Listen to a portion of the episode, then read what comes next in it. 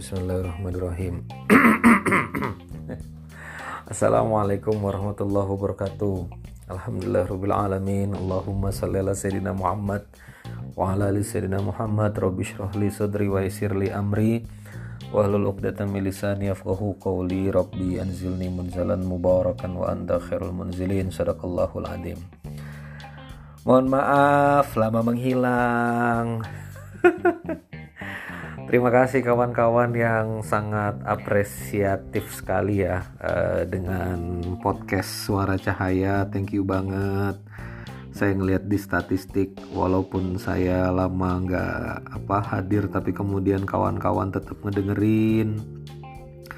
Dan saya makasih bagi yang udah ngefavorit. Lalu kemudian saya juga ngelihat banyak yang nge-share di Instagram Stories gitu ya. Makasih banget. Dan ini episode 7 ya. Mudah-mudahan nanti uh, malam ini uh, dikebut. Karena pertama kali ngepost 1 September niatnya satu hari satu. Sekarang saya ngerekam di tanggal 15 September jelang masuk 16 September mudah-mudahan bisa dikejar 16 episode ya. Mudah-mudahan bisa dikejar sampai 16 episode. Tapi mudah-mudahan bukan masalah kejar-kejaran episode ya. Mudah-mudahan berdampak aja. Oke kawan-kawan sekalian uh, di segmen pertama ini saya ingin bicara tentang judul kita hari ini. Nih memang rada sensitif banget topiknya yaitu bahayanya obsesif sama duit ya. Uh, kenapa malah seringnya gagal. Jadi saya menemukan pengalaman pribadi dan juga pengalaman orang-orang. Orang-orang yang obsesif sama duit, duit, duit, duit dan duit, ngukur semuanya pakai uang itu malah kebanyakan hidupnya nggak ke mana-mana ya. Uh, saya pengen kasih sebuah contoh gitu. Jadi uh, kami pernah punya beberapa vendor lah ya. Uh, kan di berkah box ini kita mengelola dana umat dan membelanjakan ke kawan-kawan gitu nah ada vendor yang kemudian menurut uh, menurut kami itu hmm, tidak hitungan gitu ya. Artinya uh, bukan tiba-tiba murah-murahin barang nggak masuk akal tapi kemudian dia uh, service dengan baik walaupun orderannya kecil gitu. Tapi tapi kemudian dia jabanin pelan-pelan uh, pekerjaan-pekerjaan orderan itu dia kerjain pelan-pelan dan karena bagus akhirnya kita tambahin gitu. Kita tambahin uh, apa order dan seterusnya. Pelan-pelan kita tambahin uh, penambahan order dan sekarang volume pemesanannya masya Allah gitu uh, tinggi gitu. Dan ada uh, vendor yang gara-gara uang kecil mungkin ya kalau saya rasakan bukannya sangka buruk itu servisnya nggak gitu-gitu bagus gitu. Jadi malah akhirnya kita nggak pakai lagi sekarang dan pengalaman saya juga gitu uh, saya pernah ngisi di perusahaan yang menurut saya um, apa uh, ngasihnya mohon maaf ya ngasihnya ke, nggak nggak besar lah ya. Saya nggak bisa ngomong kecil tapi waktu saya ngisi itu uh, saya serahkan kontrak fee sama mereka silahkan saja dimusyawarahkan budgetnya berapa dan budgetnya nggak umum gitu nggak seperti saya ngisi di corporate gitu uh, tapi setelah itu saya malah dekat sama ownernya. Malah kemudian uh, beberapa aset perusahaan kalau misalnya saya keliling-keliling uh, saya boleh pakai kami boleh pakai dan kami jadi lebih dekat gitu. Bahkan sekarang menurut saya uh, it's not about money lah. Hubungan kami malah makin rapat dan masya Allah tabarakallah saling mendukung sampai hari ini alhamdulillah. Jadi um, menurut saya banyak orang-orang yang obsesif duit itu malah sering gagalnya. Nah di segmen kedua nanti saya akan bicara tiga poin tentang gimana caranya supaya kita uh, tetap semangat walaupun obsesinya nggak duit. Terus obsesinya kayak apa gitu? Ada duit aja kita nggak semangat apalagi kalau misalnya duit nggak kita pikirin dan seterusnya dan seterusnya. Uh, diskusi-diskusi begini nanti kita akan coba di segmen kedua. Namun sebelum segmen kedua izinkan ada jeda komersial berikut ini kawan-kawan sekalian. Tolong didengerin ya. Uh, karena ini uh, apa metode dari Anchor FM supaya uh, podcast kita produktif dan menghasilkan. Thank you. Uh, satu menit ya, nanti jumpa ke segmen kedua. Makasih.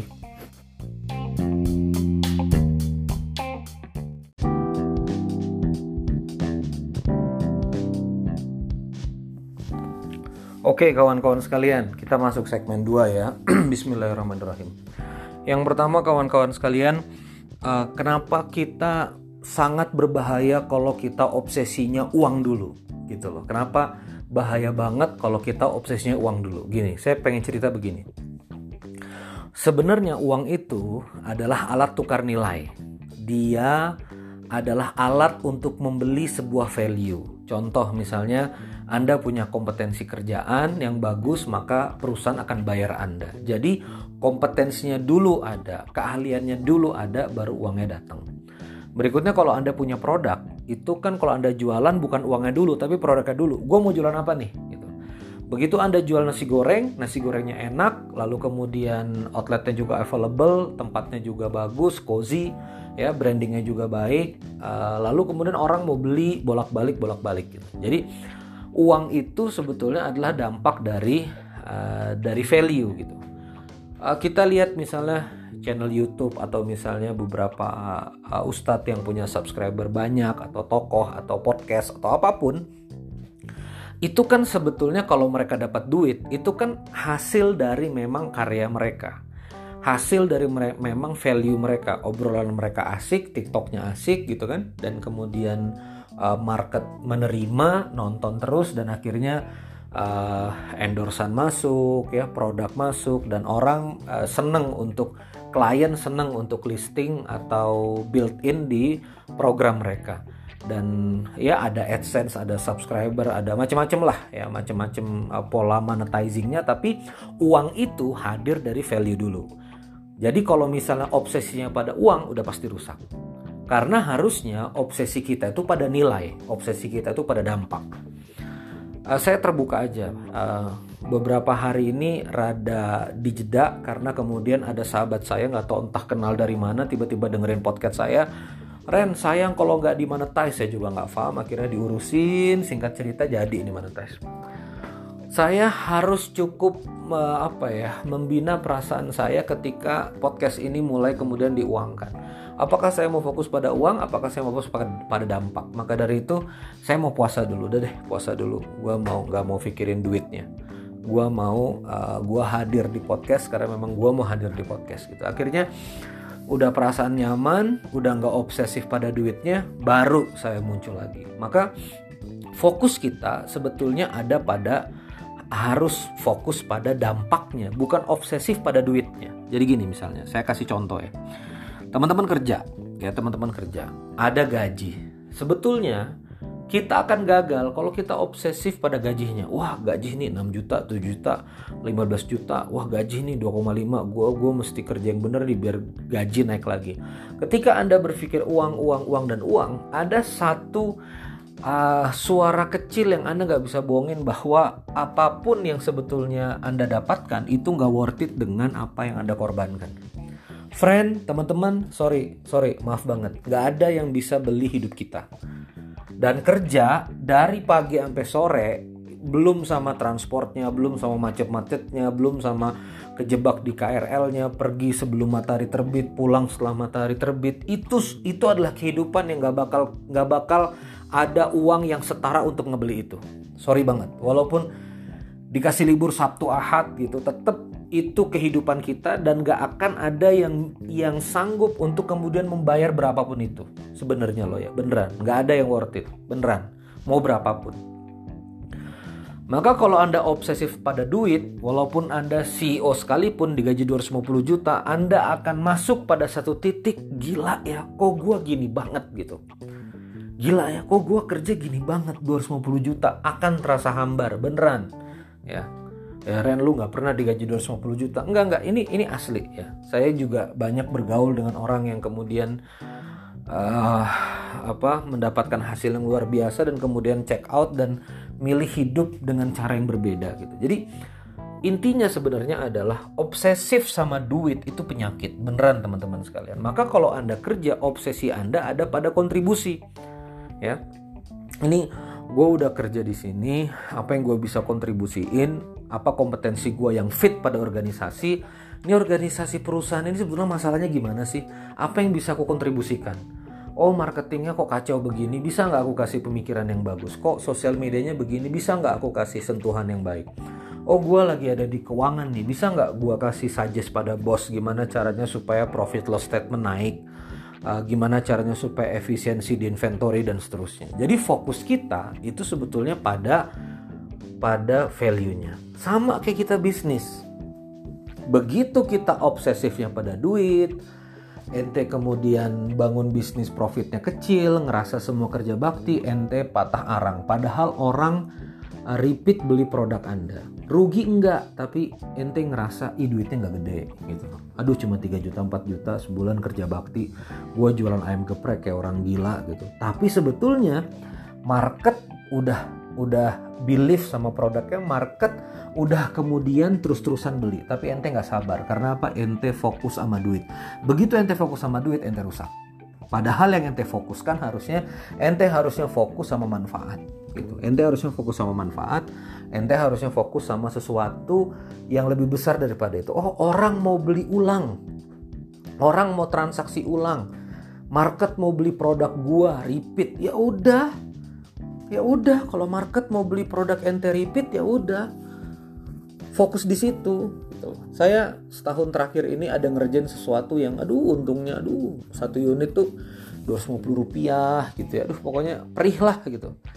Uh, padahal kalau main online atau jualan apa yang gimana gimana tuh hasilnya gede tapi saya ngerasain nih ini tuh orang suka gitu. Orang repeat dan orang seneng gitu. Produk saya kuat akhirnya saya jabanin jabanin jabanin. Akhirnya ratusan ribu pieces dan walaupun dikali ya dikali 250 tuh ya penuh syukur ya. Cuma nggak gegap gempita gitu hasilnya.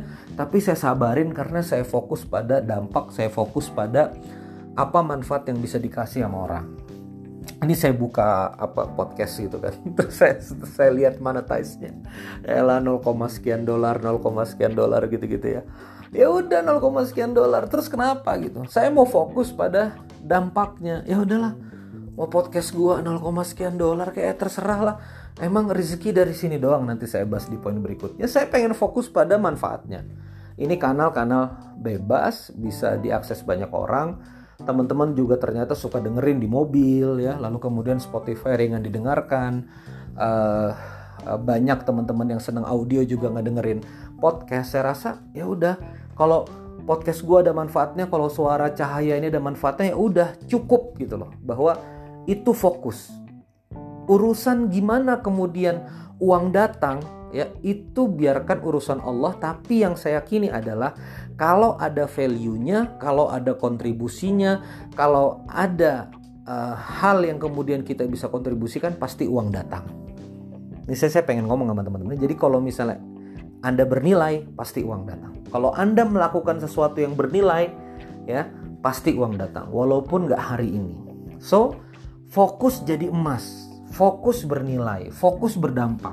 Bikin karya, nggak usah mikir. Wah, nanti subscriber gimana, AdSense gua gimana, dan seterusnya. Banyak youtuber yang subscribernya nggak gede, endorsannya jalan. Ya, banyak teman-teman yang berkarya uh, dengan sangat sederhana, tapi kemudian bukunya sangat sederhana cuma punya basis misalnya 30 ribu orang tapi bukunya laku 2000 pieces 3000 pieces. Ente kaliin aja 60 ribu. Ya nyetak sendiri nerbitin sendiri margin 60 ribu. 60 ribu kali 1000 60 juta. Kali 3000 180 juta sekali nerbitin buku. Ayo coba ya. Jadi kawan-kawan sekalian please banget fokus pada karya fokus pada nilai positif yang teman-teman punya jangan sekali-sekali obsesif sama duit. Ya, karena itu juga yang dikatakan oleh Rasulullah Shallallahu Alaihi Wasallam mangkanatil um, uh, mangkanatid dunya hammah. Jadi ketika dunia itu jadi obsesi maka Allah akan bikin kita susah. Ainai Allah akan buat kedua mata kita itu ngelihatnya itu kurang mulu ya terus uh, wa alaihi syamlahu Allah akan cerai beraikan urusan kita. Itu udah udah arahan Rasulullah gitu. Nggak usah dilawan gitu. Gitu loh maksudnya kawan-kawan sekali. Jadi obsesif ini berat banget. Dan watatud dunia illa makudirolahu dan dunia itu cuma datang kepada dia sekedar yang dikadarkan saja. Jadi poin pertama saya pengen ngomong sama teman-teman. Jadi kalau misalnya obsesinya nggak duit apa dong kang? Jadi kalau obsesinya nggak duit obsesinya adalah karya.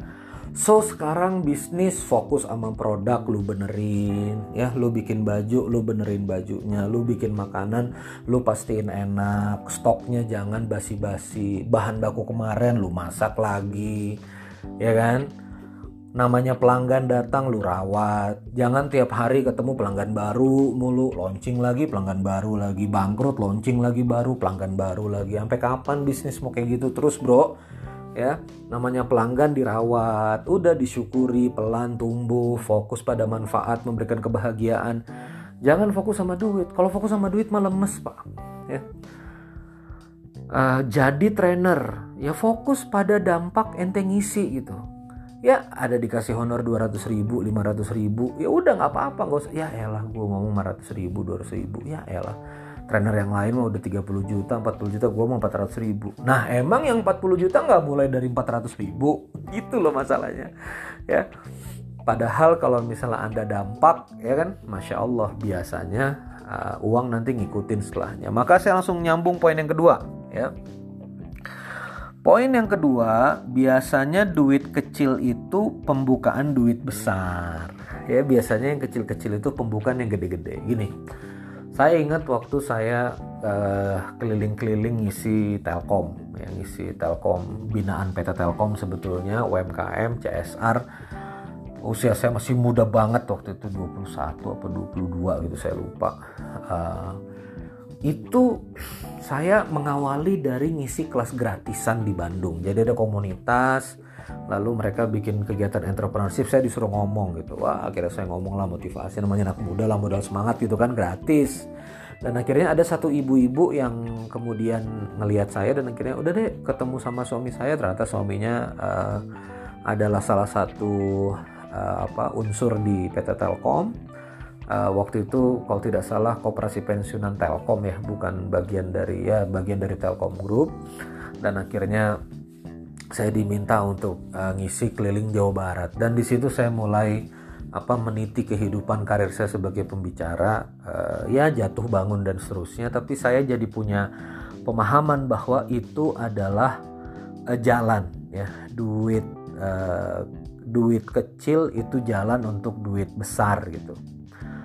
Um, sebetulnya kalau diomongin malu nih tapi saya diomongin di podcast aja ya. Saya tuh temenan sama Marsyanda. Beneran ya. Jadi waktu Marsyanda masih jadi brand ambassador Wardah gitu ya waktu beliau masih berhijab ya semoga semoga Caca sehat afiat Allah sayang gitu Caca ya. Marsyanda tuh uh, roadshow tuh sama saya di di sponsorin Wardah Keliling kampus dong men, Muda Mulia Show, Randy Saputra bersama Marsyanda, Motivasi Show, Widi, Garang boy, pokoknya, wah pokoknya gaswat lah ya, pokoknya uh, seru lah ya, pokoknya dulu itu uh, roadshow sama Marsyanda gitu kan, uh, itu lumayan lah uh, membawa keberkahan tanda petik ya, uh, pemasukan yang cukup baik lah waktu itu. Karena kontrak dengan Wardah kan tapi itu dimulai dari uang kecil gitu loh. Saya ngisi wardah kelas kecil gitu kan. Uh, dan waktu itu nggak pakai mikirin duit segala macam. Pokoknya ini gue masih muda pokoknya gue kontribusi lah. Lama-lama lama-lama lama-lama dia jadi uang gede gitu. Nah maka kawan-kawan sekalian begitu kita obsesif sama duit kecil ya kita obsesif sama duit kecil eh, maksudnya obsesif sama duit dan begitu duitnya kecil pasti kita jadi lemes Makanya kalau obsesinya duit suka gagal. Nulis buku ya royaltinya segini, lemes, nggak berkarya lagi. Bikin podcast, ngelihat kolom money, diklik tab money, ya 0, sekian dolar, lemes. Nah udah deh, begitu lemes 0, sekian dolar besok nggak berkarya lagi. Padahal apa sih uang mah? Uang mah gitu-gitu aja kan sebetulnya kan. Iya memang penting uang mah kita butuh untuk bayar utang mah untuk lain-lain mah kita butuh. Tapi kan uh, segitu-gitu aja kan, uh, ya kan?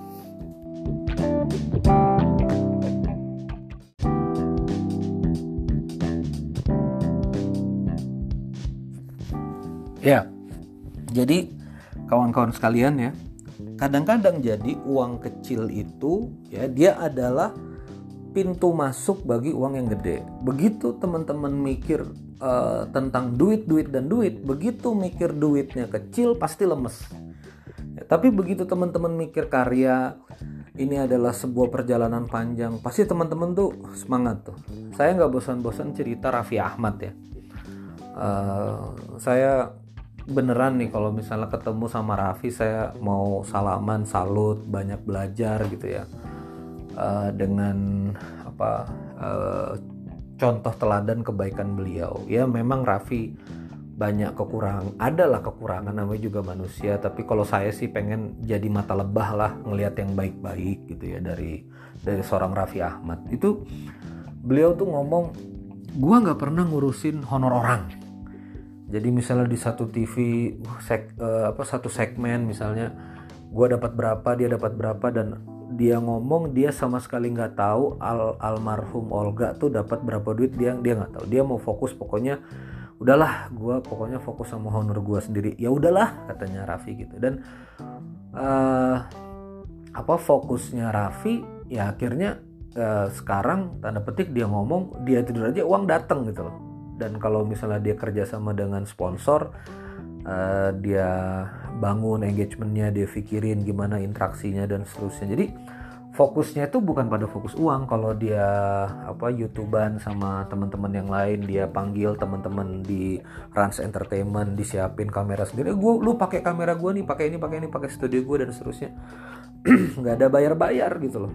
Dan dan menurut saya oh ya pantas ya menurut saya pantas ya. Uh, sebetulnya uang itu mekanismenya mekanisme alam semesta aja sih pak. Uh, Allah subhanahu wa taala udah kasih sunatullah ente ikutin gak mekanisme itu? Itu doang gitu loh. Makanya selama kita fokusnya pada value pada manfaat ya uang itu datang gitu. Dan uang kecil itu adalah awalan dari uang gede. Makanya Utsman bin Affan mengatakan masalah ribahan jadi aku tidak pernah uh, meremehkan untung walaupun kecil. Itu Utsman jadi walaupun untung kecil dihargai, walaupun profit kecil dihargai. Walaupun Anda ngisi sesuatu dapat 200 ribu, 250 ribu Anda hargai itu uang-uang kecil. Kalau uang-uang kecil Anda bisa hargai, Anda dapat uang gede. Gitu loh. Jadi saya juga sama 0, sekian dolar sama 0, sekian dolar udahlah eh, apa sih pokoknya udahlah maju pokoknya Bismillah gitu toh rezeki bisa dari sini dari sana dan seterusnya maka saya ingin uh, masuk pada poin yang ketiga ya. Uh, poin yang ketiga saya ingin uh, masuk pada poin gini. Pada akhirnya kita itu nggak tahu loh rezeki itu sebetulnya datang dari mana. Benar nggak? Ya. Poin pertama kita bahas, oke okay, jangan obsesi sama duit, obsesi sama manfaat. Poin yang kedua kita bahas, duit kecil itu pintu masuk duit yang gede maka hargai kerjaan-kerjaan dengan bayaran-bayaran kecil tuh hargai. Bahkan nggak dibayar pun ente mesti hargai. Banyak loh yang gratisan-gratisan itu kan sebetulnya adalah panggung ente untuk nunjukin karya gitu ya udah jalanin aja. Nggak akan salah hitung lah. Allah subhanahu wa taala mah maha adil maha bijaksana tenang aja. Nah poin yang ketiga adalah kalimat wa min haitsu la. Allah akan kasih rezeki yang kamu nggak bisa hisap, kamu nggak bisa hitung, kamu nggak bisa terka. Jadi jalan rezeki datang itu bagi orang bertakwa tak disangka-sangka. Oke okay, ya, tak disangka-sangka. Jadi ente nggak bakalan tahu rezeki itu dari mana. Dia akan datang tak disangka-sangka. Beneran, gitu loh. Jadi uh, kita ngerjainnya A, eh dapatnya di B seperti yang saya cerita, Siti Hajar. Uh, itu sa'inya di mana? Sofa marwah, sofa marwah. Muncratnya di mana tuh zam-zam? Keluarnya di mana zam-zam? Kaki Ismail jauh dari sofa marwah. Jadi kawan-kawan sekalian, di poin ketiga ini, kenapa kita nggak boleh obsesif sama duit? Karena begitu kita obsesif sama duit, kita obsesif sama keluarnya cairan air, maka kita berhenti sa'i. Ya di sofa airnya nggak ada. Udah kita berhenti. Sampai ke marwah kita lari. Ya airnya nggak ada. Udah kita berhenti. Tapi Siti Hajar lari tujuh kali. Nonstop. Jadi uh, kalau ulama tafsir itu ya bener-bener tujuh kali etape gitu ya. Sofa marwah sekali marwah sofa sekali. Itu betul-betul tujuh kali. Atau tujuh kali ini adalah makna kata uh, makna angka Al-Qur'an yang kemudian ini menggambarkan repetisi yang sangat banyak gitu loh. Maka kenapa Siti Hajar terus-terusan berlari gitu kan? Karena Siti Hajar udah nggak obsesif lagi sama airnya. Gue tahu nih anak anak saya Ismail alaihissalam ini kehausan.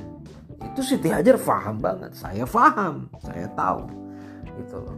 Tapi saya berlari ini bukan lagi tentang air. Berlari ini aku ingin tunjukkan ikhtiarku kepada Allah Subhanahu wa taala. Itu tafsir yang saya baca gitu. Jadi para mufasir itu di etapa kesekian itu Siti Hajar udah nggak mikirin airnya lagi tapi ya Allah saya cuma bisa berlari ya Allah nggak ada air ya Allah itu kan sama kayak kita ya Allah saya cuma bisa berkarya ya Allah nulis ya Allah nggak tahu siapa yang menerbitkan ya Allah saya cuma bisa kerja yang baik ya Allah bergelantungan di KRL kerja gitu kan. Udahlah gaji cuma bertahan sampai tanggal 10 tanggal 9 cicilan banyak. Ya Allah ini sai saya. Ya Allah ini sai saya ngurus orang tua. Saya nggak tahu nih jalan dari mana. Ya Allah ini sai saya jual bubur. Ya Allah ini perjalanan saya. Berusaha. Bolak-balik bolak-balik. Ya Allah ini perjalanan saya. Ya Allah untuk berusaha berjuang. Ya Allah ya Rob tolong. Nah Begitu dikausai di trek sofa marwah, zam-zamnya keluar dari tempat yang lain. Pras! Jadi rezeki itu kawan-kawan sekalian nggak harus gitu loh di sa'i kita. Saya ya sa'i di tempat lain sebetulnya bukan di podcast saya sa'i di tempat lain sa'i sa'i sa'i sa'i uh, menurut saya uh, there is nothing happen gitu. Lalu kemudian saya nonton YouTube ngelihat konten ya ampun minum minuman keras ya. Sorry sorry banget hak temen-temen ya hak creator konten segala macem. Ente mau minum alkohol 40% depan layar oke okay lah demokrasi konten. Cuma hati kecil sebagai mukmin, hati kecil sebagai dai yang punya tanggung jawab ngingetin umat ya Allah, aneh nggak hadir ke anak muda. Ya, duh ini haru nih ngomongnya nih. Ya Allah, aneh nggak hadir ke anak muda. Gimana anak muda ini mau dapat panutan kalau aneh, aneh nggak kuat deh. Apa bikin YouTube channel ada kamera segala macam ngedit render, aduh aneh nggak kuat deh. Terus saya pelajari Anchor FM, nah ini cocok nih ya ngerekam aja pakai HP gitu. Pokoknya dedikasikan waktu ngomong sama anak muda dari hati. Insya Allah nggak pakai visual kalau emang nyampe ke hati kalau memang Allah subhanahu wa ta'ala memang kasih rizki hidayah ke orang insya Allah nyampe deh. Akhirnya udah podcast. Denger juga sih Anchor FM bisa menghasilkan. Tapi emang saya jebot. Ya Allah saya nggak mau mikir-mikir itu deh. Saya nggak mau mikir-mikir menghasilkan dan seterusnya. Eh tiba-tiba lagi ngurus wakaf Quran. Lagi ngurus wakaf Quran terus teman saya ngomong Ren podcast lu bagus. Gini gini gini gini gini. Lu udah punya pioneer belum? Hah, pioneer apaan itu? Rekening nanti di linkage sama rekening di Amerika. Gini gini gini. Hah, apaan? Gue nggak ngerti. Itu bener loh makan siang dia yang ngurusin dan seterusnya. Emang sih di Pioneer ada konsep member get member dan seterusnya tapi itu anak ikhlas banget tuh tulus banget. Uh, sempat ada gagal ini itu segala macam. Udah uh, dijabanin terus eh linkage ya dapat routing number dan seterusnya dan seterusnya udah jadi. Tiba-tiba tring udah monetize aja. Logo-logo dolar di podcast. Saya kadang-kadang geleng-geleng ya Allah bisa ya rezeki datang begini yang mudah-mudahan halal gitu ya. Mudah-mudahan nanti sponsor yang hadir ya juga produk-produk yang dipastikan halal yang baik-baik. Ini yang sponsor kan baru anchor ya. Uh, jadi mudah-mudahan juga jadi ladang dakwah karena kanal ini juga sifatnya kan netral. Ente mau isi dakwah juga bisa ente mau isi yang kegelapan juga bisa. Jadi kawan-kawan sekalian belajar dari apa yang saya barusan alami itu akhirnya saya mulai menyadari bahwa wow ternyata uang tuh bisa dari mana aja gitu. Terus ada satu temen yang kan gue liat tulisan lu bagus gini gini gini gini mau review produk kita nggak? Terus disodorin MOU gitu. Aduh angkanya juga masya Allah gitu kan. Ya ya Bismillah deh dijalanin satu-satu deh. Dijalanin satu-satu deh nggak tahu deh rezekinya dari mana-mana. Pokoknya mah bergerak aja lah. Nggak usah ngelihat angka segala macem gitu. Akhirnya saya ketemu pola dan saya sampaikan bener-bener dari hati ke teman-teman bahaya banget ya. Kalau kita apalagi masih muda ya. Sudah tua aja nggak boleh masih obsesi pada duit apalagi masih muda itu tiba-tiba kita mikirinnya duit duit duit duit gitu. Tahu sih udah pada mau nikah wah kan gue mesti sewa gedung sewa ini segala macem. Waduh nanti rumah keluarga gue gimana? Gue kan juga mau wisata ke Eropa gini gue mesti ngumpulin duit dan segala macam ngerti sih ngerti sih ngerti apa yang teman-teman rasain ngerti ngerti banget gitu tapi kalau memang mau duitnya datang ya obsesinya bukan sama duitnya. Obsesinya sama karyanya. Obsesinya sama kontribusinya. Jadi pagi hari bangun obses langsung ya ini mesti bagus gitu loh. Mesti sip gitu. Mesti fit gitu kontribusinya. Jadi fokusnya pada dampak ya. Saya sekali lagi uh, bikin podcast ini ya udahlah. Uh, kalau dia ada dampak rezeki mah dari mana-mana. Saya nggak tahu tapi nggak harus dari monetizing anchor gitu kan 0, sekian dolar. Uh, ya udahlah uh, bisa dari sini bisa dari mana-mana. Saya udah rilis aja perasaan. Yang penting berbuat berkarya ngerekam jalan terus. Gitu teman-teman sekalian. Sorry rada panjang ini karena rindu banget sama teman-teman gitu ya. Jadi ngerekamnya rada panjang dan bersemangat terima kasih. Wassalamualaikum warahmatullahi wabarakatuh. Episode 7